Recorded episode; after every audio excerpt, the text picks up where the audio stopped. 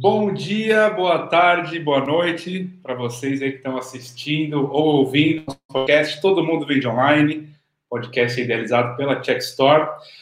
Antes de mais nada, antes de apresentar os nossos ilustres convidados, como sempre, pessoas muito especiais, eu gostaria de convidar vocês a seguir esse podcast. Então se inscreva aí no YouTube, siga a gente no Spotify, no podcast da Apple, no SoundCloud, independente da plataforma que você esteja nos assistindo hoje, não esqueça de assinar, porque a gente vai trazer muitas pessoas diferentes, sempre trazendo bastante conteúdo sobre comércio eletrônico.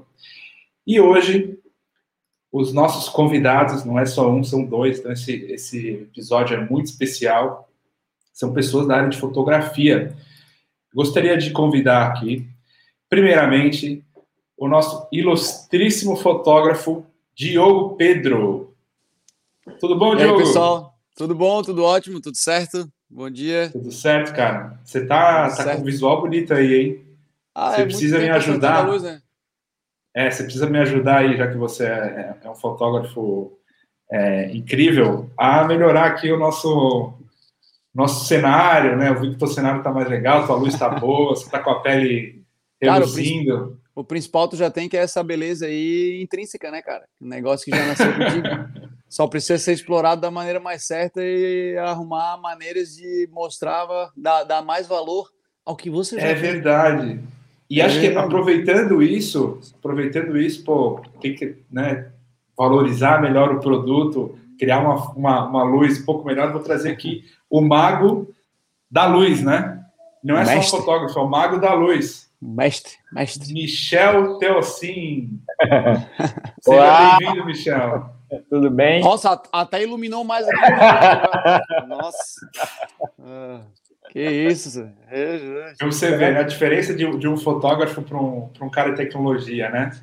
Os caras estão iluminados, tem a luz lateral, né? E eu aqui com a luz branca em cima. Eu tenho que realmente melhorar. Espero que depois desse episódio vocês me auxilia aí a montar o meu setup da luz aqui. Pô, fechou? Tá. Bom, galera, eu conheço muito bem vocês, né? Sou um admirador do trabalho de ambos, né? Acho que a gente poderia até fazer um podcast separadamente, né? Mas trouxemos os dois aí, essa dupla, para reforçar realmente. Eu queria entender da sua boca, Diogo, quem é o Diogo Pedro?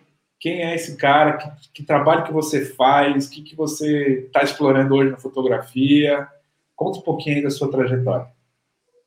Cara, eu atuo com a fotografia de moda há 15 anos. Eu vou responder o que eu faço, não o que eu sou, porque o que eu sou daria para escrever, né, muita coisa ou não escrever nada, né? Cada dia a gente muda.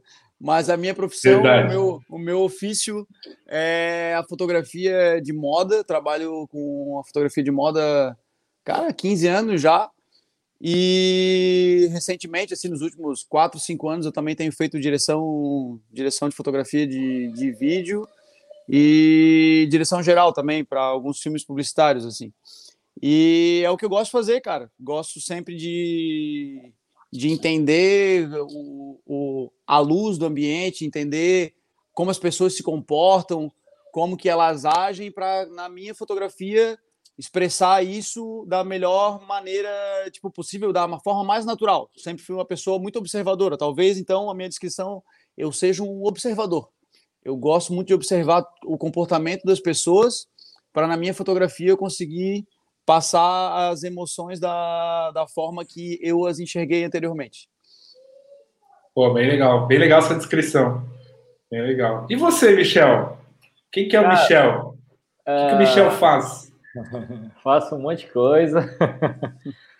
A gente começou junto, né, o Diogo e eu, a gente começou mais ou menos na mesma época, 15, 16 anos atrás já, e eu comecei já na área da publicidade, e já comecei fazendo estilo, fotografia de produto mesmo, e campanhas publicitárias onde precisava daquela estética lá de antigamente publicitária, que parecia tudo produto, tudo parecia plástico, né?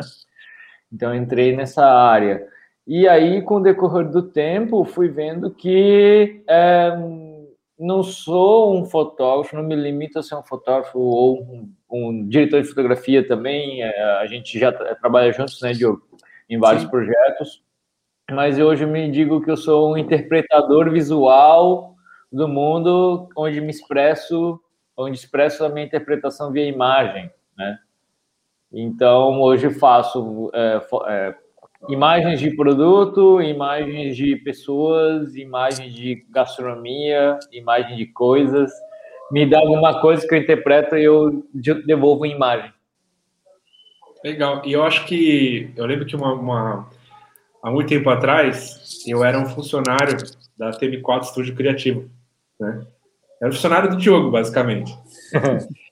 E eu lembro, nessa época, que a TM4 tinha vários fotógrafos, da TM4, né, alguns fotógrafos da TM4, outros fotógrafos que trabalhavam em parceria com a TM4, e cada marca buscava um fotógrafo que tinha a estética mais apropriada para o seu produto, né?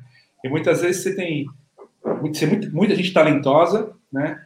Mas tem aquela pessoa que tem um olhar, uma visão, que é aquilo que tem mais a ver com o seu produto, ou com aquilo que você quer para aquele momento, para aquela campanha, para aquela estética, né? E eu sei que vocês trabalham juntos. Em que situações vocês trabalham juntos? Como é que é essa parceria aí?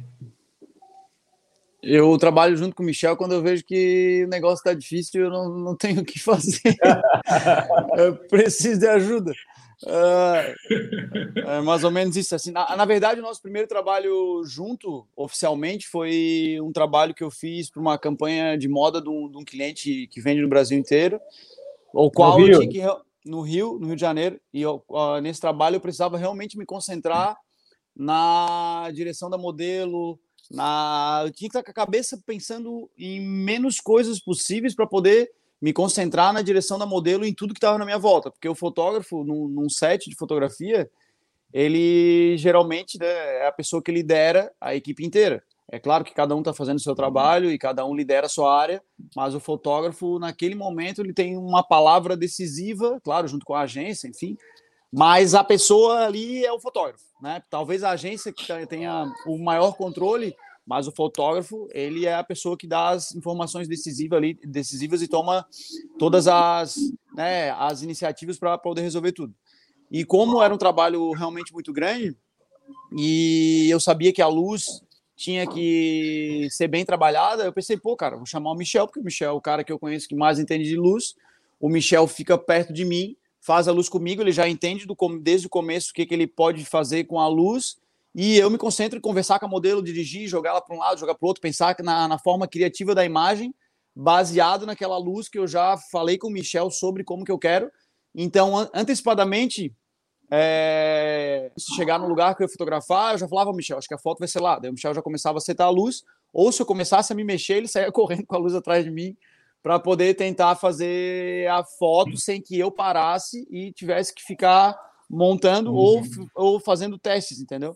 Aí ou então Michel... tá falando pro Diogo, pera aí um pouquinho, só preciso mudar aqui o ângulo da luz, porque você virou a câmera agora aqui assim, e não sabe aqueles 3 minutos só de pequenos ajustes, onde ele para pensar, troca uma ideia com a modelo, enquanto eu faço esse ajuste, porque é muita coisa realmente para pensar, então coisa, né? E um fotógrafo de moda tem que se conectar, interagir com as pessoas. Era uma equipe grande, devia ter umas 30 pessoas, eu acho, ou até mais, não sei, muita gente envolvida no trabalho, então é muita gente dando opinião, enfim, e o Michel não era meu assistente, ele era o diretor de luz, era o cara que eu chamei para iluminar, né? O meu assistente também estava comigo, só que o Michel, ele era o responsável por fazer isso e por eu trocar uma ideia e dizer, claro, que eu confio nele, a dizer, Michel, essa luz está um pouco flat, né? Essa luz, ela podia ter mais contraste. Essa luz podia estar, peraí, então, deixa eu fazer tal coisa. Daí ligava uma outra coisa lá. Ou então, como ele é fotógrafo, o Michel é fotógrafo, não é só um cara que entende de luz, ele também dizia, então por que tu não fotografa dali? Por que tu não fotografa de lá? Entendeu? Então, é tu poder trocar uma ideia com uma pessoa igual, mas que tem uma visão diferente, sabe? Diferente de eu, então, diferente de eu falar com o diretor de arte, ou o cara da agência, ou o cliente, que vai ter uma opinião enviesada a respeito do que ele... Às vezes é difícil, né? Quando você não entende do assunto, é difícil falar, putz, não gostei. É. Quando você entende do assunto, a luz está muito flash, melhor aqui, dá mais um...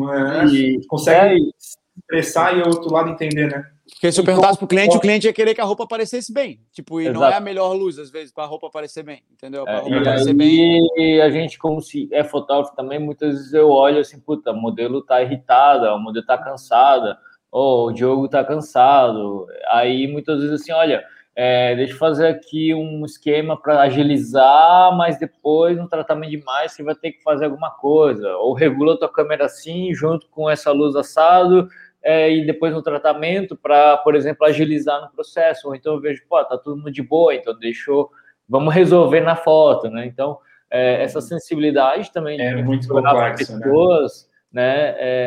É uma sinergia, né? Não é só pensar no meu, e é uma equipe.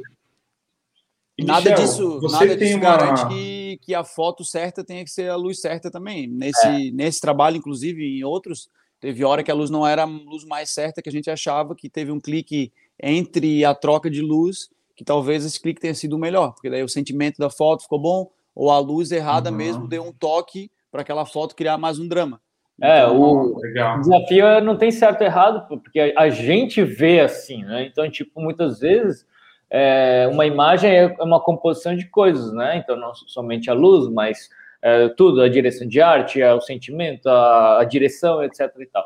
E aí, muitas vezes, a luz é errada, mas o resto se encaixa perfeitamente, que a gente, como fotógrafo, a gente olha, essa luz aqui sai um pouco do padrão aqui das restantes das fotos, mas, de modo geral, né, transmite todo aquele sentimento e aquele trabalho em equipe, né? Inclusive, falando desse trabalho, esse trabalho já tem uns, deve ter uns 6, 7 anos, eu imagino, ou mais, né? Mais, eu acho. As fotos que mais venderam nesse trabalho, né, já que a gente está falando de imagens que vendem, as fotos que mais venderam nesse trabalho acabaram sendo algumas fotos que eu não fiz com a luz do ambiente, sim com a luz do flash da minha câmera, na cara da modelo, no intervalo de uma troca de looks, que eu chamei a modelo numa parede, que era uma parede feia. A agência veio falar, Diogo, não fica perdendo tempo aí, a modelo tem que trocar. Eu falei, eu quero fazer. E aí eu peguei a modelo, fiz umas fotos preto e branco com ela, saindo da parede, se jogando, abrindo a roupa, e com a luz bem maluca. Amadora, tipo, né, de um estilo bem point shot, de câmera com flash na cara. Essas imagens foram as imagens que foram usadas na época, acho que foi usado em revista, enfim, um monte de material da empresa, e foi a imagem que mais passou a sensualidade, a beleza da mulher, enfim, daquela marca... que foi na hora fui criticado por todo mundo, entendeu? E na hora que eu mandei para eles, caramba, era isso aqui que a gente queria. Então é assim que a gente descobre. Né? E o Michel, ele tem uma fama, né, de ser um cara muito técnico, muito perfeccionista. E quando eu quero fazer foto de um negócio que tem reflexo por todo lado, como um carro, uma joia, ou uma comida que tem uma montagem, uma precisão na luz, na textura, né? Ou uma imagem publicitária de um produto que tem uma composição muito, muito complexa, que eu tenho que pendurar a coisa, que eu tenho que dar uma profundidade. De onde que veio, Michel? Isso é uma coisa que não se aprende na escola, né? De onde que veio esse teu conhecimento bem técnico que te fez... conquistar esse posicionamento, vamos chamar assim? Eu já parei para pensar nisso várias vezes, né? De onde é que vem isso, né? Aí o cara vê astrologia, o cara vê a infância, o cara vê um monte de coisa, mas tem coisas que não tem explicação. Desde cedo sempre gostei de, tipo, quebra-cabeça, sempre gostei de Lego. Eu não sei se, né, vocês conhecem, mas existe o Lego Technic, que é aquele Lego com engrenagens que geralmente o pessoal da engenharia usa. Faz engrenagem e tal, aquela coisa. E aí eu usava o Lego Technic abaixo dos 10 anos. Tinha motor, que tinha correia, tudo. Eu cara disso aí também. Abaixo dos 10 anos de idade eu usava isso, fazia várias paradas, assim, fora do manual, vamos dizer assim, né? E eu convivia, meu pai era fotógrafo amador, só que era um fotógrafo de equipamento, ele gostava de comprar equipamento, mas não fazia muita foto, e aí eu olhava... A primeira câmera que tu usou foi uma que tu construiu com esse Lego Technic aí, não foi? Não, mas tinha um manual assim. Então, eu lembro que eu convivia com esses equipamentos em casa, mas o pai não fotografava muito, e eu tentava entender como é que aquilo se encaixava. Depois, eu sempre gostei de carros, então eu aprendi a ler um ano antes do que o tradicionalmente na escola, aprendi a ler em casa, porque eu queria ler revista de carro, porque meu tio dos Estados Unidos, ele sabia disso, ele mandava 2 revistas americanas por mês para mim, e aí um dia eu vi um Corvette preto, motivo preto, no estúdio preto, e aí só tinha aquele trabalho de reflexo, luz e sombra, daí eu olhei assim, mano, que pira, o carro é preto, tá num lugar preto, mas eu consigo ver, sem ver tudo, consigo entender o carro, e aí entrei na cabeça que, tipo, cara, quero ser desenhista, só que eu sou um pouco preguiçoso e ansioso, e desenhar leva muito tempo, daí fui para fotografia, desenhar com a luz. Muito bom, cara, muito bom. Eu sei que o Diogo acabou de falar dessa produção, né, que era uma produção com mais de 30 pessoas, com um modelo internacional, com uma equipe, chamou o Michel para fazer a luz e, no fim, a imagem que vendeu foi a imagem mais despretensiosa possível, né? A modelo na frente de uma parede suja, um flash na cara, e essa imagem foi a imagem mais incrível de todas. Primeiro, perguntar para o Diogo, para você, o que é uma imagem que vende? Cara, uma imagem que vende, que toca o cliente. Uma imagem que vende, cara, na minha concepção, é uma imagem que se conecta à pessoa que está consumindo aquela imagem, ou está vendo aquela imagem, ou se deparou com aquela imagem. Que se conecta de alguma forma. Ela pode se conectar pela estética que chamou atenção, ou pelo sentimento que aquela foto traz, ou, sei lá, simplesmente pelas cores, ou porque a imagem lembrou alguma coisa da infância, da infância dela, e na hora que ela olha aquela imagem, ela sente alguma coisa. Então, esse sentimento que a imagem pode trazer ou deve trazer à pessoa, para mim, é uma imagem que vende. Porque se a gente conseguir saber o produto que a gente está vendendo e usar uma imagem que a gente consiga já previamente antecipar um sentimento que pode gerar na pessoa, a gente vai conseguir fazer uma imagem mais certeira para vender aquele produto que a gente se propôs. Não é sempre que a gente faz imagens só para vender, a gente faz imagens também porque é uma expressão artística de cada um de nós, né? Mas é aí que tá, quando a gente expressa o nosso sentimento, nós sendo seres humanos que têm sentimentos parecidos, às vezes o sentimento que a gente expressou é o sentimento que o outro está buscando também expressar. Meu Deus, caralho. Então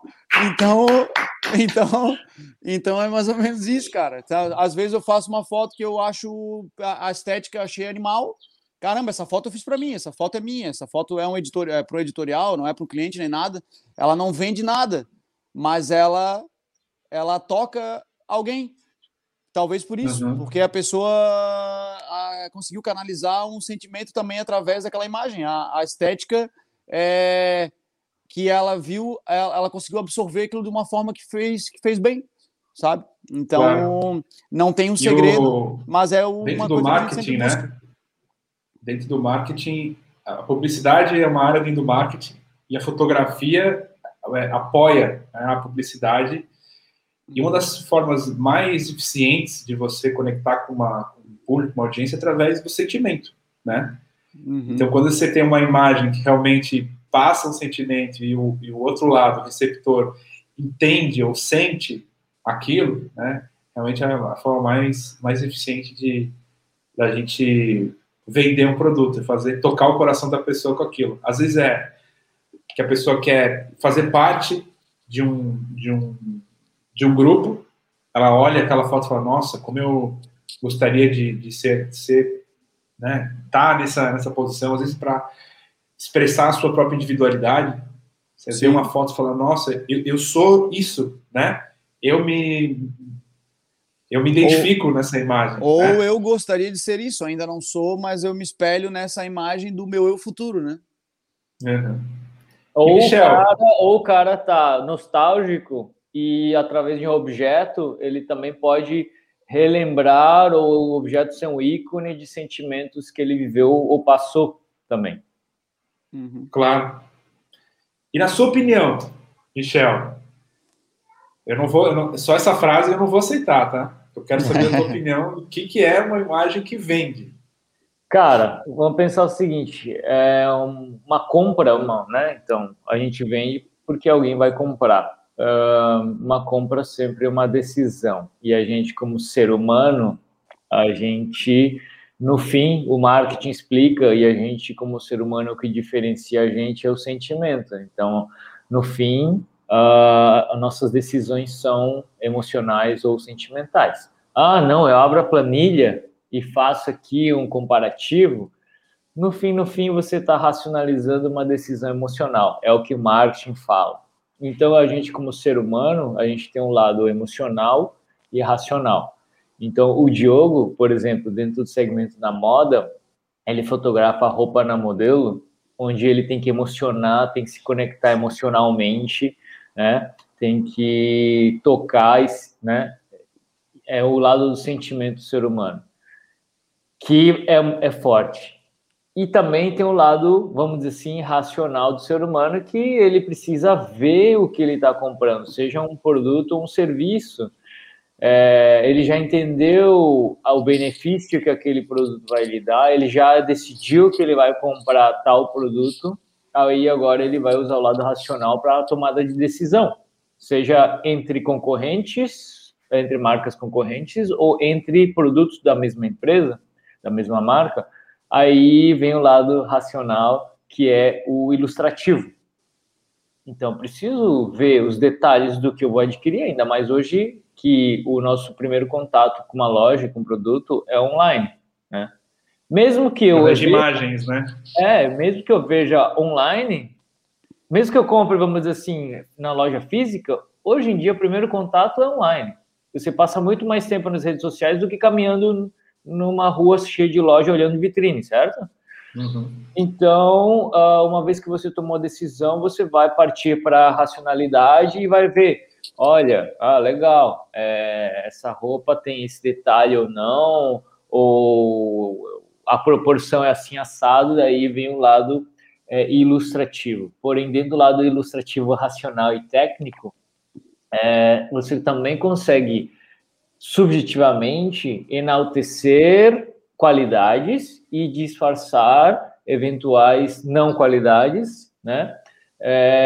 Para a pessoa sem saber o porquê olhar uma imagem de um produto de um fundo branco, o chamado fotografia still, de um e-commerce, e olhar, pô, achei esse celular, mas eu quero esse celular na minha mão comparado àquele outro, sabe? Então, só porque tem uma imagem mais envolvente, uma qualidade, uma sombra, um contraste melhor acabado, né? Então, tipo, a pessoa viu, já entendeu todos os benefícios de ter aquele celular da marca XYZ, modelo XYZ, aí a pessoa vai entrar no site, vai ver, nossa, olha só, eu consigo sentir, a tela é bem lisa mesmo e a parte de trás é bem, sei lá, textura XYZ. Isso é um grande desafio de transmitir via uma imagem, o sensorial, né? Ou então ver uma foto de comida, esse aqui é crocante, esse aqui é suculento. Esse é o lado também que vende, né? E aí, no gancho aí da comida, tá? Porque eu sei que você é um técnico, né? Da fotografia de comida. Existem imagens reais e imagens ilustrativas. Você acabou de falar um pouco sobre isso. A imagem real, ela, vamos dizer, é a modelo com a roupa, né, vestindo uma roupa real, que é a roupa que vai estar lá no ponto de venda. E o fotógrafo, ele cria uma cena para aquela roupa, que muitas vezes a mulher não vai conseguir reproduzir essa cena, né? Ela está voando, ela está caminhando, fazendo algum movimento que, olhando o movimento, não faz nenhum sentido, mas na hora que aquela imagem congelada é capturada, aquilo é uma coisa bela, né? Tem também, no caso de fotografia de produto, de comida, que você monta, você segura, você equilibra os ingredientes para criar uma imagem maravilhosa, mas que, se fosse real, seria muito complicado de reproduzir, como é o hambúrguer do McDonald's, né? Que eles botam um monte de coisa que não é ingrediente real para poder criar aquele produto incrível na fotografia, mas quando você recebe ele é uma coisa abaixada, úmida, feia, né? Como que vocês lidam com isso? O quão real e quão ilustrativo uma imagem precisa ser? Qual que é o limite do real e do ilustrativo? Cara, eu vou ser bem sincero, né? Então, tipo, por favor. O quão real e produzido é esse call, né? Então, se a gente vira, por exemplo, a câmera para cá ou para lá, né? Então, você só de enquadrar o mundo num quadrado, né? Enquadrar num quadrado, você já está modificando a realidade. Então, primeiro é isso. Segundo, pergunta para o Diogo, a modelo, o que a modelo tem atrás da roupa, né? Em várias situações, dependendo do movimento, dependendo para a campanha, a fábrica mandou certos tipos de peça, mas a modelo, sei lá, é menor ou maior do que esperado, rolam os ajustes, né? Isso não é mentir, isso é você ajustar para você passar aquele sentimento, porque para certo tipo de sensação que você precisa transmitir, você precisa valorizar uma coisa ou outra esteticamente. E outra coisa, você captar o mundo que a gente vê assim, andando, você capta 1 milésimo de segundo, é também você alterar a realidade. Então, o Diogo pega lá e fotografa uma modelo que, você, quando você olha o Diogo fotografando, é um movimento assim, ó. Só que ele tá na cabeça querendo pegar aquele milésimo de segundo quando a roupa faz um movimento X, a modelo faz um movimento Y e pum. Então, dentro da gastronomia, a diferença é que não existe esse dinamismo. E você tem que montar a comida. Você controla 100% dos elementos. Né? Essa linguagem já é uma linguagem assim, já passada, mas a gente ainda usa esses truques para a linguagem atual, que é uma linguagem mais realista. Em tudo, né? Na fotografia de todas as áreas e também na de gastronomia. Porém, vou dar um exemplo. Porra, tem foto que o cara mata em 5 minutos. Tem foto que o cara demora 30 minutos. Seja de comida a pessoas. Então, por exemplo, se a gente vai fotografar, vou dar um exemplo, sei lá, um frango assado, um nachos com molho em cima. Se aquilo demorar 30 minutos, vai murchar. Quando o prato vem da cozinha, esse prato chega na cozinha em, sei lá, da cozinha pronta até tua mesa, leva no máximo 2 minutos, certo? Então, na verdade, você usa esses truques não para mentir, mas para valorizar, assim como a maquiagem, né? E também para você conseguir que aquele produto dure o tempo necessário para você fazer a imagem. Imagina se o frango ficasse se mexendo quando estivesse fotografando ele, hein, Michel? Imagina se o frango tivesse sentimento, cara. O frango assado... Se o frango tivesse que parar para fumar um cigarro. Puta que pariu. Imagina. O frango assado, realmente assado, ele se mexe, ele murcha, ele perde água... E ele murcha e ele enruga. E por isso que a gente tem que fazer frango assado fake. Ah, é? O Érico cozinha. Ele sabe que quando sai do forno, o alimento está perdendo líquido. Água. Né? Então, imagina. Desidrata.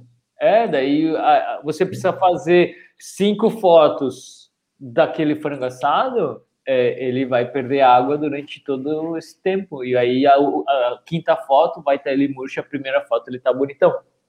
Entendi. Que coisa, né? E a mesma coisa acontece com a modelos e modelos, né? Ah, elas mulheres. Elas murcham também, elas saem de água. Não, a gente tá falando aí de modelos que cansam no meio da produção. Ah, com certeza. São seres humanos, né? Estamos falando de modelos que às vezes são lindos, mas têm uma pele não muito boa. Então, ela precisa ser... Está fazendo uma maquiagem bem complexa, né? Passar um reboco, né? Depois fazer uma textura, né? Realmente tem um trabalho aí para ilustrar muito, né? Dessa imagem. E aí tem um trabalho que vocês fazem na hora da produção fotográfica e na pós-produção. Então, essa, vamos dizer, a imagem real versus a imagem ilustrativa, a gente está falando não só no momento de criar a imagem, que a modelo segura uma... prende com fita crepe um vestido para poder parecer mais ajustado, ou que você segura com um palito de dente uma comida para ela ficar mais na posição, mas também depois que vocês fotografam, abrem isso aí em uma série de softwares especializados para corrigir cor, para iluminar, para corrigir textura, né? Que tipo de processos vocês realizam nas imagens depois? Pode falar, não tem problema não, viu? Cara, assim, ó, sendo bem sincero, eu já fui um grande fã de tratamento de imagem, ainda sou, gosto muito, mas cada vez mais a gente busca imagens mais reais, mais naturais, né? De acordo... Até mesmo porque a gente vive num mundo hoje em dia muito de ilusão. Então, o diferente é ser real, né? na minha opinião. Hoje, então, o defeito hoje é efeito. O defeito acaba chamando mais atenção. De repente, tu deixa uma estria na perna do modelo, da modelo, e aquilo, que legal, pô, uma pessoa real, ela tem estrias. Meu Deus, pô, todo mundo tem estria, desde sempre, né? E só que todo mundo tirava. Tirava isso. Hoje em dia a gente às vezes deixa propositalmente, né? Não é preguiça, e deixa propositalmente para poder as pessoas que vêm, como a gente já comentou anteriormente, se conectarem àquela modelo de uma forma como, olha só, ela é uma pessoa normal, ela tem estria, ela tem celulite, olha, ela tem uma marca, demais, ela tem espinha. Né? Se conecta. Se conecta mais, né? Que a gente acabou, né, percebendo no Instagram, principalmente, quando a gente postava... Isso já faz tempo, né? Quando a gente postava, quando as marcas postavam as fotos da campanha, às vezes o engajamento das fotos da campanha não eram tão grandes quanto as fotos que as clientes faziam na frente do espelho.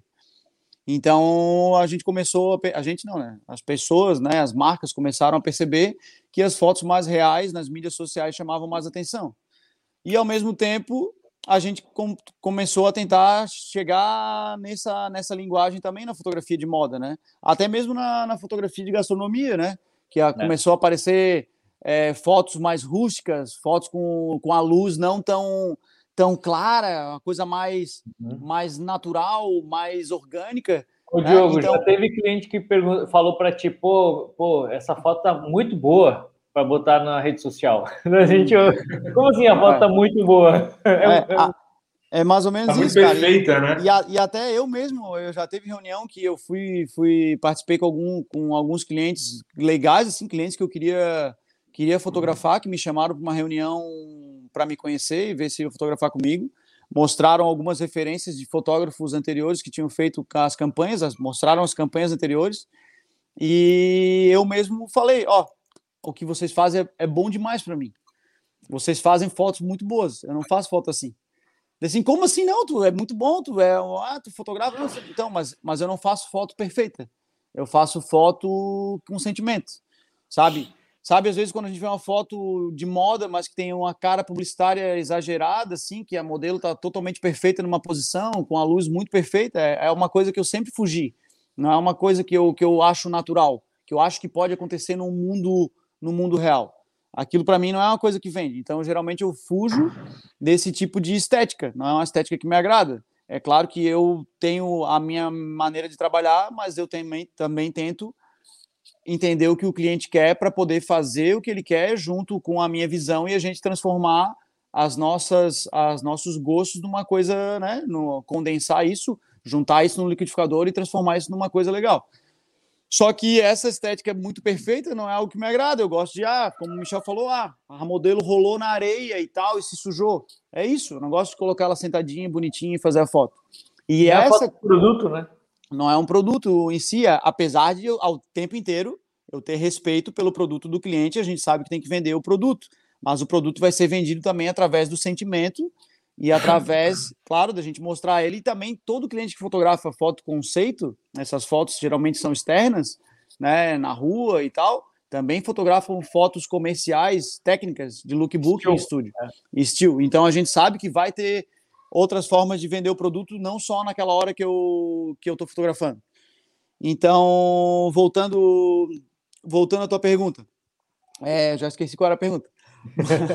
Imagens reais. As imagens reais. Em relação a imagens ilustrativas. Então, assim, quando eu comecei minha carreira, antes de ser fotógrafo, dando uma breve explicação, antes de ser fotógrafo, eu era pós-produtor profissional. Eu tratava imagens para outros fotógrafos e fazia isso com frequência para muitos fotógrafos daqui da cidade, fora do estado também, e até para fora do país. Na época, eu tratei imagem para a Índia, para os Estados Unidos, para tudo. E eles buscavam, né, naquela estética daquela época, a estética era buscar sempre coisas mais irreais. E eu adorava fazer isso. Botar uma luz entrando na foto que não tinha, deixar o ambiente super azulado, meio Matrix, verdeado. Aquilo chamava atenção, dependendo do tipo de produto. Mas hoje em dia não. Hoje em dia, quanto mais fotógrafo tu é, quanto mais tu tem dentro de ti o senso estético que já nasce com o teu clique, menos tu quer achar que essa imagem foi modificada depois. A não ser que ela seja modificada para o bem, a não ser que ela seja modificada para algo que na hora que tu clicou, tu já imaginava que ela deveria ser modificada, porque o ambiente que tu estava não te permitia mostrar aquela imagem daquela forma, sabe? Então, na hora que eu fotografo, queria que tivesse uma luz lá atrás, não tem essa luz. Não, mas é perfeita essa foto, o retrato aqui, tá perfeito, isso aqui tem que ser assim. Tá, então na hora que eu botar no computador, eu escureço aquele fundo. Tá, então tudo bem, eu entendo que eu quero fazer isso, sabe? Então, tu já pensa nisso na hora. Mas, claro, né, não vou ser hipócrita de dizer também que muitas imagens que eu fiz, que eu não gostei, na hora que eu sentei no computador, eu consegui deixar essa imagem de uma forma que nem eu esperava. Para mim, aquela imagem era uma imagem perdida, era uma imagem ruim, e na hora eu comecei a mexer, não porque a modelo estava feia nem nada, mas porque talvez a foto não tinha contraste suficiente, ou a foto era feia, colorida, acabou ficando boa, preto e branco, ou tinha algum objeto na foto que eu removi no Photoshop, que aquele objeto estragava o ponto de atenção para a foto e acabou a imagem se tornando mais limpa e vendia melhor o que eu queria passar. Então, é uma ferramenta incrível. A gente continua usando, o Photoshop continua evoluindo, mas eu tenho orgulho de dizer que às vezes eu fiz uma imagem e essa imagem é raw, essa imagem é crua, essa imagem é livre de qualquer tratamento, sabe? Eu fiz a foto na câmera, botei ela no computador, deixei ela preto e branco, não corrigi nada, não corrigi nenhuma luz, não corrigi textura, não corrigi nada. E eu olho aquela imagem, e aquela imagem é suficiente para me deixar feliz, é o suficiente para eu expressar o que eu queria com ela. Talvez se eu abrisse no Photoshop e ficasse meia hora, eu ia arrumar coisa para modificar. Mas eu não preciso, eu não quero nem saber. Aquilo é o suficiente. Claro. Eu sei que o Michel, ele deu um curso, né? Fotografia de comida com iPhone. Foi isso? Uma fotografia de iPhone? Foi. Com smartphone. Com smartphone. Então, às vezes a gente não faz a mínima ideia que a gente tem um baita de uma ferramenta na mão, né? Não tem a técnica para fazer essa imagem. E aí hoje está todo mundo com uma câmera de alta resolução na mão. Óbvio que nem todo mundo tem um telefone Samsung de última geração, um telefone da Apple de última geração, com uma câmera incrível que tenha vários recursos, né? Mas todo mundo hoje tem uma câmera, quase todo mundo tem uma câmera boa na mão. Nem todo mundo sabe manusear, explorar o potencial desse equipamento, né? Então, qual que é o valor hoje, né, de uma imagem? Por que a gente tem que contratar vocês? Agora está na hora de vocês se venderem aí. Eu já botei até o Instagram de vocês para a galera conhecer melhor o e tu viu que no meu nome eu botei meu nome e o site do lado já, né? É, não, gostei, gostou. Galera, quem está ouvindo aí no podcast, só no áudio, thisisdiogo.com é o site aí do Diogo, quem quiser conhecer o portfólio dele. Então, se hoje está todo mundo com um smartphone na mão, qual que é o valor de uma imagem, tangível de uma imagem? Por que a gente tem que contratar o Michel para ele fazer uma foto para a gente? Vamos fazer a seguinte analogia, né? Hoje em dia você vai no shopping e você consegue comprar todos os equipamentos e o grão para fazer o melhor café. Mas isso não te torna barista. Tem cursos para você ser barista. Você faz o curso, mas algumas vezes o teu café ainda não fica tão bom quanto o café do barista. Você pode comprar um forno, um fogão de indução e aquela panela, né, super cara, de ferro fundido, esmaltada por fora, que você nem sabe por que tem que ser tão pesada de ferro fundido, esmaltado por fora. Você pode ir no supermercado comprar os mesmos ingredientes que o chefe de cozinha. Você pode achar uma receita na internet. E talvez a comida não vai ficar igual ao do chefe de cozinha. Hoje, na área musical também, né? Você, no teu próprio celular, você pode ter um estúdio de gravação, né? Então, a analogia aqui é que você pode ter o melhor celular ou um celular no bolso, um smartphone. Você pode ir na loja comprar uma câmera igual a nossa, melhor que as nossas, na verdade, hoje em dia, e ainda assim fazer um curso online e ainda assim a tua imagem não vai ser tão eficaz ou vai funcionar tão bem quanto você desejaria, quanto alguém que está há 15 anos vendo só a imagem e acertando e errando. Então, muitas vezes a gente resolve uma imagem bem rápido e daí parece fácil. Mas, na verdade, é 15, 16 anos errando e acertando e testando e respirando isso que a gente condensa e aplica lá naquela diária que a gente vai fazer o trabalho. Ou você realmente consegue aprender a fazer uma imagem muito boa, seja com smartphone, fazendo um curso, meu curso e tal, mas o que eu olhava muito nos meus cursos de fotografia de smartphone era que as pessoas, cara, consegui fazer que a imagem boa, consegui fazer uma imagem igual a do Michel aqui desse prato, mostrando tudo, como é que fazia, mandando a lista de tudo que você precisava e mostrando técnica. A pessoa olhava, né, geralmente empresários e empreendedores olhavam assim, cara, não vale o gasto energético e do meu tempo para fazer essa imagem. Eu sei o trabalho que dá e opto por contratar alguém que faz mais rápido, sem chance de erro, e trabalha com isso. Então, eu sei pintar uma parede de uma casa, eu sei rebocar uma parede, mas eu não vou usar meu tempo, né, para pintar minha parede. Eu vou contratar alguém que já faz isso muito mais fácil, muito mais rápido do que eu, enquanto eu faço outras coisas que são relevantes para mim, né? Então... Gostei, acho que foi uma ótima explicação. Uma ótima explicação. Concordo plenamente com você, inclusive, Michel, porque a gente acaba desviando do nosso core business, né? Tentando fazer atividades de um outro profissional, a gente nunca vai conseguir chegar no mesmo nível de um outro profissional em poucas horas, dias, meses, né? Quando a gente está falando de uma pessoa que tem décadas de experiência com diferentes situações, equipamentos, e muitas vezes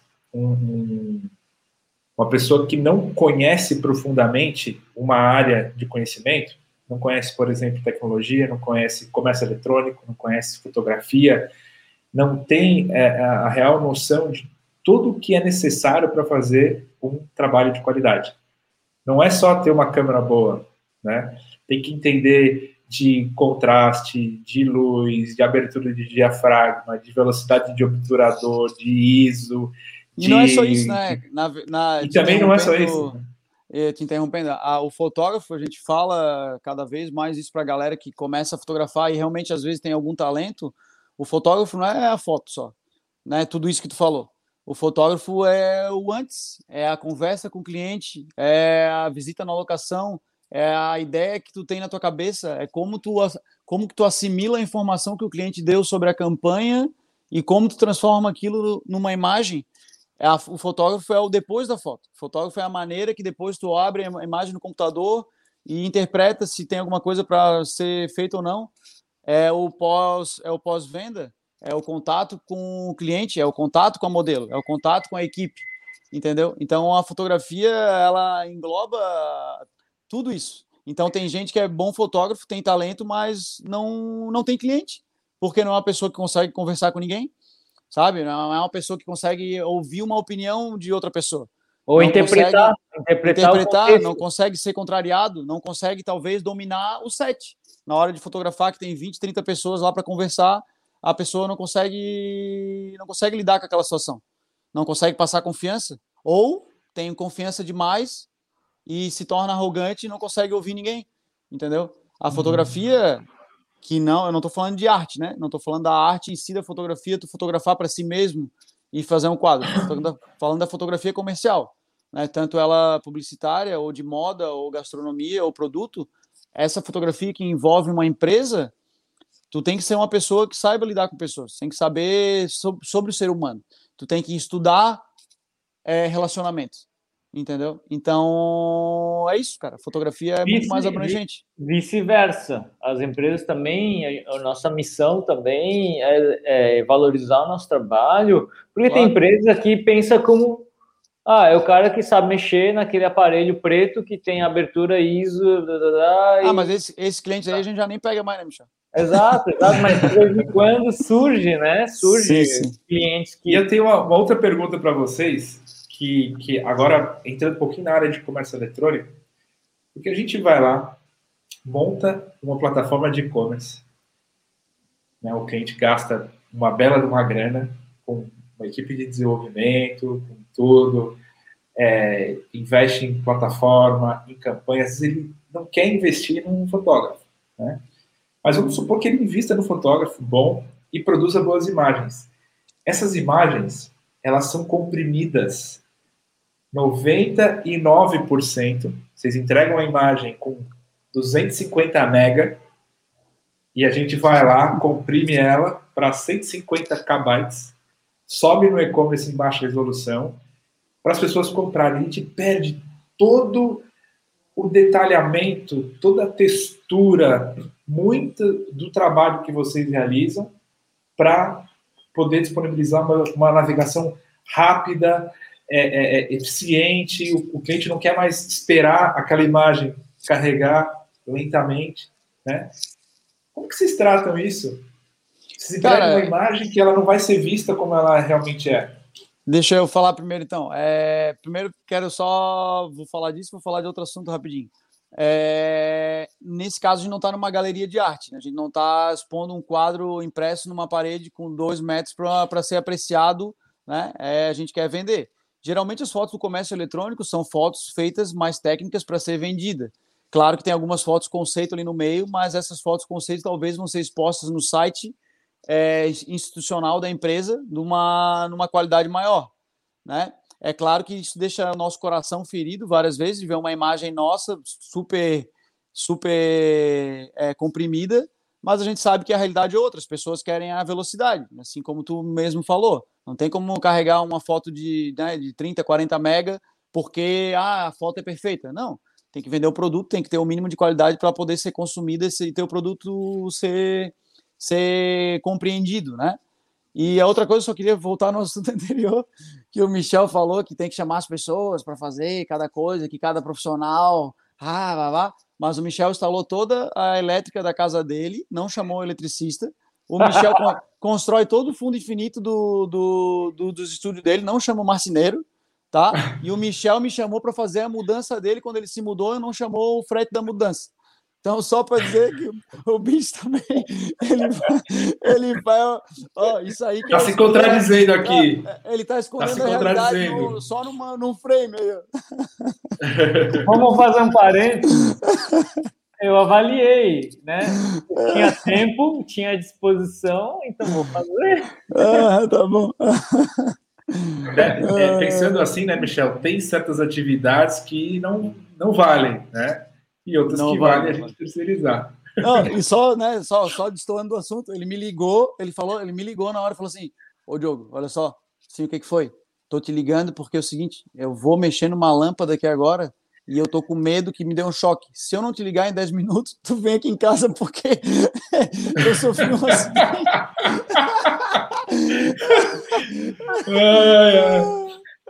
E é verdade, cara. Mas vai lá pegar o corpo, né? Vai lá recolher o corpo. Era tipo isso. Mas voltando assim, ó, no nosso site, geralmente a gente tenta converter as imagens de uma forma que dê um pouco mais de como é que chama? De força para qualidade e não tanta força para o tempo que a imagem vai levar para ser aberta, né? Então, claro, todo fotógrafo quer que todo mundo enxergue a imagem perfeita.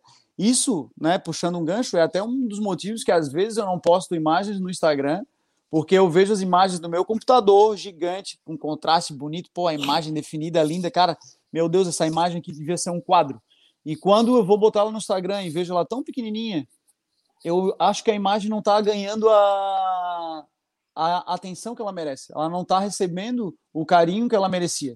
Então, às vezes, eu prefiro mostrar algumas imagens que eu gosto muito para os meus amigos na minha casa. Ou vem ver uma foto que eu fiz, sabe? Ou eu faço um quadro, ou imprimo, né, de alguma forma, se eu puder, ou mostro na tela, ou mando para eles em alta, ou dá uma olhada nessa foto.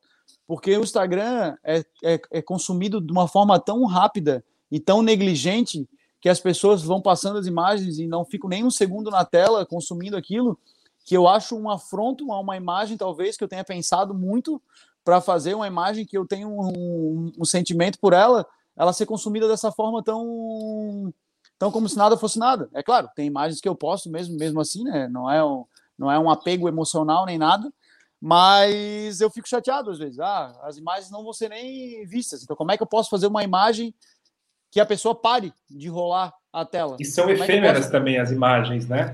Totalmente, cada vez mais. As imagens de produto, talvez nem tanto, né? Elas têm uma durabilidade maior dentro de um catálogo de um e-commerce, por exemplo. Mas uma imagem de campanha, um editorial, eu sei porque o Diogo fotografa para alguns clientes da Check Store, a gente pega as imagens que a gente recebe tratadas, então ele fotografou, ele fez a produção, teve dias e dias de preparação, né? Contratou o modelo, foi lá, fez toda a produção, daí a cliente escolheu, tratou a imagem. Quando envia para a gente a imagem, a gente pega aquela imagem linda, recorta ela, porque o banner é um banner, né? É um banner pequeno, banner da home. Depois clono, a gente tem mais alguns outros. Canto todo. Né? Escreve um texto gigante num canto, porque o cliente precisa entender que aquilo é uma coleção, que tem que clicar num botão, que tem que ter um CTA, compre agora. A gente já aplica uma série de elementos dentro acima dessa imagem. Abaixo, a gente tem outros pequenos quadradinhos para colocar mais algumas 2 imagens. Aquelas imagens duram 3 meses dentro daquele site, a gente tem que trocar ali de vez em quando e tal. E elas são... A gente pega uma imagem linda, enorme, a gente reduz ela, a gente aplica coisas em cima, a gente usa ela de forma muito efêmera, né? Vale todo esse esforço de produzir uma imagem de altíssima resolução, de qualidade, e depois a gente comprimir num site para exibir, porque no fim as marcas usam as plataformas digitais para divulgar a sua marca, né? As suas imagens. Olha, eu acho assim, ó, a gente é profissional, então a gente sabe que nossas fotos servem e tem um propósito X. Se a gente não entendesse que nossas imagens fazem isso com nossas imagens, a gente não seria profissional, a gente seria artista. Aí, como artista, a gente teria controle da criação, do processo e da exposição ou a mídia, né? Um artista faz isso. A gente é profissional, então a gente tem ciência disso. E agora sobre a pergunta ou questionamento de uma imagem de altíssima resolução que vai ser colocada na tela de celular. Primeiro, eu, quando monto o orçamento, eu pergunto para onde que vai. Então, se a imagem só vai para mídias digitais, eu sei que o cuidado que eu tenho que ter de tirar aquele pozinho no produto é menor do que se fosse um material impresso, que vai ter um A4, meia página, página dupla, ainda recortada para pegar um detalhe maior, que na hora de diagramar fazem isso. Aí eu sei que eu tenho que dar zoom 200% no Photoshop e tirar cada poeirinha. Então, claro, existe esse discernimento no início. Segundo, chegamos num ponto da tecnologia que...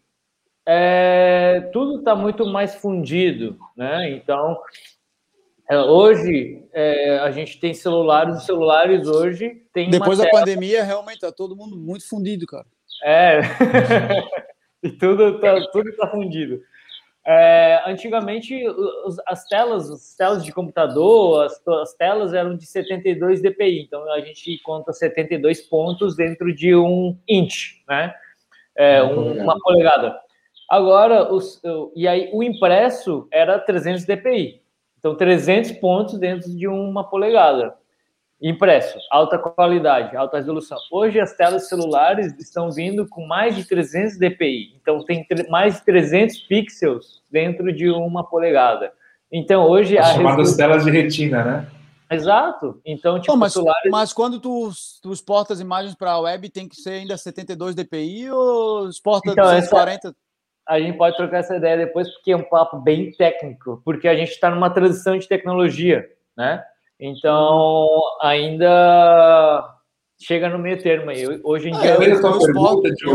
Eu exporto 100 dpi ou 72 dpi. Para a web, eu não exporto ela 240. Hoje em dia, existem tecnologias que identificam qual que é a densidade de pixel do monitor que está recebendo, que está abrindo a imagem, e serve a imagem em resoluções diferentes, de acordo com a densidade de pixel. Então, a gente tem o que chama de uma imagem uma vez, uma imagem duas vezes. Então, a gente olha, galera, esses dois tipos de imagem. Você só fica sabendo isso com um profissional desse porte, como o Érico Scorpione, que trabalha na Check Store, nesse podcast maravilhoso que traz para você que está agora dentro de casa, ou no seu carro, ou no ambiente de trabalho, consumindo uma informação dessa valiosa, que nenhum fotógrafo que há 15 anos faz isso não sabia.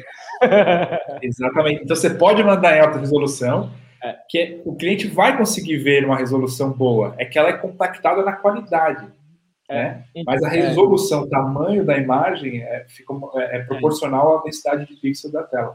Então, hoje em dia, eu aprendi isso na prática, lógico, porque eu sou nerd. Por que eu gosto de construir as coisas e trocar a lâmpada? Porque eu sou nerd, eu sou geek, né? Então, eu vi que a tecnologia estava evoluindo, e aí o feedback dos meus clientes também mudava. Por exemplo, eu abri aqui no meu celular e dei um zoomzinho, não tem nitidez. Deu assim, como assim não tem nitidez? Eu mandei em alta. Foi o DPI. Porque ele abriu no celular e não abriu lá no site, que o site emula as paradas todas, né? Então, comecei a exportar tudo em 300 DPI, como em alta resolução. Então, por quê? Por e-commerce, né? Então, tipo, eu mando uma versão em alta e mando uma versão em baixa. Porque no e-commerce tem aquele zoomzinho que a pessoa vai comprar um produto, que dá o zoom para ver como é que o acabamento... Quando você abre a foto da galeria, né, é possível a gente exibir aquela foto da galeria, quando ele coloca para receber um zoom, abrir uma foto em alta resolução. Então, no banner principal, não tem essa possibilidade de dar um zoom no banner principal, mas dentro da página de produto, do estilo, que é onde não entram as campanhas, que tem detalhe, isso é injusto, né, gente? Acho que eu vou montar um e-commerce que tem o zoom no banner principal, viu, Diogo? Para valorizar as imagens. Não, e aí, assim, o que tu tá falando, só da evolução da conexão da internet, daqui a pouco a gente vai poder ter 5G. Mais qualidade, digo, nas imagens, porque não vai demorar para abrir. Em vez de salvar uma imagem de 200 KB, a gente vai, bota essa de 1 mega mesmo. porque vai carregar na mesma velocidade. Mas assim, ó, a gente 5G tá nessa vai poder ser até 100 vezes mais rápido do que o 4G. É. Então, você imagina que assim, a gente está numa transição tecnológica onde vai ter 5G, telas de mais de 300 dpi que eles abrem, né? Então, hoje já tem celulares, tablets foldable, né? Então, imagina, você vai ter uma tela grande na palma do bolso, com mais de 300 dpi, com 5G. Então, para mim, esse questionamento ficou super tranquilo, porque a tecnologia vai evoluir e a gente vai ter, então, essa possibilidade. E aí, como foto de produto, hoje, antes eu já mandava as fotos em alta, porque o cliente aperta lá e quer ver o detalhe do zíper do produto, ou o detalhe em volta do botão cromado daquele produto. Então, já estou acostumado que existe tanto esse viés de uma plataforma e-commerce que é 150 dpi, que não dá para ver nada, quanto também a tecnologia vai evoluindo e vai permitindo você quase que tocar o produto no e-commerce. Tá, uma pergunta então. Se eu salvar a imagem em 300 dpi, a densidade de pixel, mas a imagem ainda é, sei lá, 2.000 pixels de largura, né? E uma imagem que ela tem 72 dpi, também 2.000 pixels de largura. Quando tu der o zoom, ela tem mais densidade, mais qualidade para abrir a de 300 dpi, mesmo ela tendo o mesmo tamanho físico? Sim. Sim? Sim. Então, beleza. Então, aproveitando esse gancho aí, para falar um pouquinho do futuro da fotografia e do e-commerce, né? Fotografia do e-commerce. Ih, eu não estou mais ouvindo vocês. Eu estou escutando o Érico. Agora voltou. Então, falando um pouquinho de futuro da fotografia e comércio eletrônico, porque é onde a gente está exibindo esses produtos para os nossos consumidores, né? São nas redes sociais, onde eles gastam muito tempo, né? São nas plataformas digitais.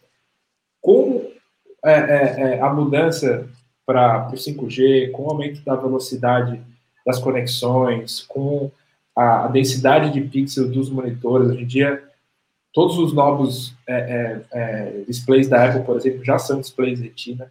Hoje a Apple tem o 7K, 6K, já passou do 4K os monitores, né? Então, a gente vai ter essa possibilidade de mostrar um produto com uma tela de altíssima qualidade, porque hoje a tela de um iPhone moderno é uma tela de altíssima qualidade, densidade de resolução.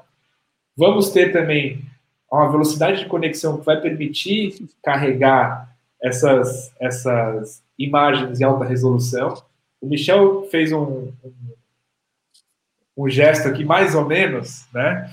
Porque ele é um cara muito técnico, então ele quer aquele monitor Dell que ele possa fazer a configuração, que ele pode calibrar, ele não consegue calibrar a tela do iPhone, né? A tela da Apple não é tão boa quanto a da Samsung. Não. Agora que eles lançaram um iPhone que tem uma tela tão boa quanto a da Samsung. Samsung, por exemplo, é OLED, né? E aí o preto é preto, você... Tipo, a resolução, a reprodução de cor e tons comparado, né? Muito no iPhone 12 novo, agora foi a primeira vez que a Apple colocou uma tela com tanta qualidade quanto dos Samsung de 2-3 anos atrás.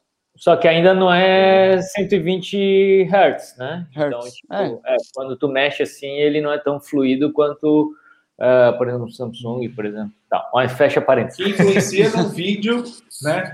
Mas não numa imagem, né? Não. Influencia na animação de tela. Mas olha só, a imagem, o que é imagem? A gente está falando de imagem estática ou imagem em movimento? Porque no e-commerce também tem vídeo, tem GIF, tem imagens que giram. Tem vídeo. A gente, inclusive, né, a gente lançou recentemente. A gente faz foto e vídeo, né? Então, imagens agora... A gente lançou recentemente, Michel, um cliente que fez imagens 360 graus do produto e isso está aumentando a taxa de conversão daqueles produtos com 360 graus incrivelmente. Porque a imagem estática, né, ela entrega algumas perspectivas, não todas as perspectivas. Às vezes o cliente quer ver aquela perspectiva que não tem. E o vídeo 360 graus, que pode ser parado, volta, vai, né, para ele selecionar o ângulo, está dando essa possibilidade. Que outros formatos vocês imaginam aí para... para o futuro da fotografia que possa ser incorporado às vendas digitais, online? Olá, Michel. Posso largar? 3D. 3D. Você vai ter um equipamento que já existe, né? De vários aspectos, tanto mais compacto amador quanto mais avançado, que você coloca seu produto aqui, ele faz um scan 3D e aí, pum, ele cospe em 3D e aí hoje você, aí no e-commerce, por exemplo, você vai poder girar do jeito que você quiser. Agora imagina a realidade aumentada também, ou VR, né? Então você vai poder ver em 360 graus e na proximidade que você quiser. Então, para mim, a imagem de e-commerce e imagem de produto, hoje já rola, mas é muito caro, mas, de novo, a tecnologia, a tendência sempre é ser mais popular e mais barato, o acesso a tecnologias mais difíceis ou iniciais, para mim é 3D. Então, eu vejo que vou me aposentar rapidinho, tanto eu como acho... fotógrafo de produto, quanto fazer vídeo de produto. Eu acho que a evolução disso talvez seja que cada pessoa já vai ter um avatar online, né? Vai ter o seu corpo talvez já em 3D modelado. Cada pessoa já vai ter isso porque tem. Ô Diogo, manda teu avatar, né? Manda teu avatar aqui para o site. Daí eu entro no e-commerce, eu faço um upload do meu avatar em 3D, do meu corpo, com as medidas minhas atuais. E aquelas roupas que estão lá disponíveis eu posso vestir e me olhar já com a roupa eu vestindo. Como se fosse uma realidade aumentada, mas não precisa ser em tempo real, só simplesmente vai pegar o avatar e vestir como se fosse um jogo. Eu acho que isso já daria para tu ter uma noção muito melhor do caimento da roupa, como é que ela é, como é que ela fica no teu corpo, né? E, cara, acho que isso não é muito impossível não, porque para tu ter um avatar em 3D não é complicado, basta ter as roupas modeladas em 3D, talvez por uma forma dessa aí mais simplificada, e já era, cara. Olha, aqui em Floripa já está rolando essa tecnologia para fazer imagens na publicidade, né? Então, existem técnicas que você, com uma câmera fotográfica, lógico, dá muito mais trabalho, você consegue fazer um scan 3D de qualquer coisa. Um amigo nosso, ele já fez um teste, pegou um tênis velho, colocou, fez um teste e o tênis velho virou um 3D, com todas as texturas e marcas daquele tênis velho. Então, hoje, os artistas famosos já estão se registrando em 3D. Lá nos Estados Unidos, os artistas famosos estão tudo já... Existe um banco de imagens dos artistas famosos em 3D. Tanto é que estão usando bastante essas imagens também para fazer aqueles deepfake, né? Exato. Que é bem, bem confiável, parece ser até de verdade, cara. Tem um do Tom Cruise no TikTok que eu vi que é perfeito, cara. O cara fala todo dia como se fosse o Tom Cruise e não dá para perceber que não é ele, cara. E outra coisa, vindo para o comércio eletrônico, aquele tênis que foi lançado agora, que é só um filtro, né? Que tu bota a câmera no teu pé e tu aparece usando aquele tênis que tu comprou, né? E tem outros produtos assim também, simplesmente porque às vezes tu vai usar um produto mesmo para postar foto, para que tu precisa ter dele físico? Por que tu vai andar com ele na rua? Aí, em vez de tu pagar 200, 300 reais num tênis, paga 30 reais na imagem daquele tênis 3D para usar nas tuas fotos. Eu achei, quando eu vi, eu achei absurdo, mas depois eu achei coerente, porque é o que a gente faz nos jogos online, compra roupa pro teu boneco, né? Pro teu avatar. Então, por que tu não tem roupas para ti mesmo, pro teu avatar pessoa, né? Já que tu vai postar no teu Instagram, já que se a tua intenção é mostrar que tu teve o poder aquisitivo para adquirir aquele produto, que vai só mostrar online mesmo, beleza. E, por exemplo, se vocês seguirem o Instagram do Will Smith, o famoso, né? Você vai ver várias coisas, mas é 3D, porque ele já se escaneou várias vezes em 3D e já existem artes aí e animações surgindo em 3D do Will Smith. Pode crer. Irado. Gente, esse papo tá incrível. A gente falou sobre imagens que vendem, sobre realidade, sobre ilustração, o valor da fotografia, né, o trabalho de vocês também, muito histórico. Falamos de tecnologia, futuro da fotografia, novas possibilidades para a fotografia, nem do comércio eletrônico, até mesmo para a fotografia em si. Esse papo está muito bom, mas chegamos a 1h10. Eu disse, antes da gente abrir aqui, que a gente poderia fazer um podcast de 3 horas. Eu tenho certeza que a gente teria papo a 3 horas. E quando a gente se encontra, a gente fica pelo menos umas 3 horas falando sem parar, né? Mas nós temos que encerrar por aqui o nosso podcast. Eu agradeço muito, muito, muito a participação de vocês. Foi muito bom ter vocês dois aqui. Nosso podcast Todo Mundo Vende Online. Eu espero que numa próxima oportunidade a gente possa trazer vocês de volta como dupla ou individualmente para falar de outros assuntos aqui. Então, galera, quem chegou até aqui nosso podcast, meu muito obrigado. Não esqueça de se inscrever para receber notificações dos próximos episódios. Diogo, muito obrigado pela sua participação. Michel, agradeço muito. Valeu, galera. Obrigado. Obrigado, Érico, pelo convite. Fico feliz em participar. Sempre que quiser, chama a gente aí. É só a gente conseguir acertar as agendas, né? Que vocês dois são muito ocupados, né? Eu sou mesmo. Daqui a pouco eu já tenho uma reunião já. É, então. Obrigado pelo convite. Valeu. Érico. Valeu, gente. Obrigado. Cara, agora eu vou deixar aqui. Valeu. Sempre quando eu falo com vocês, eu aprendo muito. Obrigado pelas informações preciosas. É nóis. Igualmente. Eu deixo aqui para vocês da Check Store, do nosso projeto Start. Nós ganhamos no ano passado o prêmio Top de Marketing da DVB com esse projeto. Então, para encerrar aqui o nosso podcast, vou deixar o nosso videocase para vocês. Valeu! Valeu!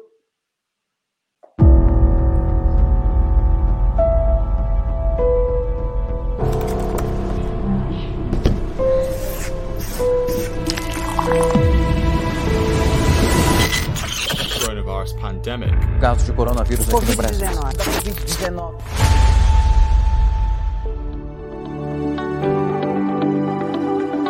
Criar e estruturar um canal de vendas na internet era um processo complexo, técnico e burocrático.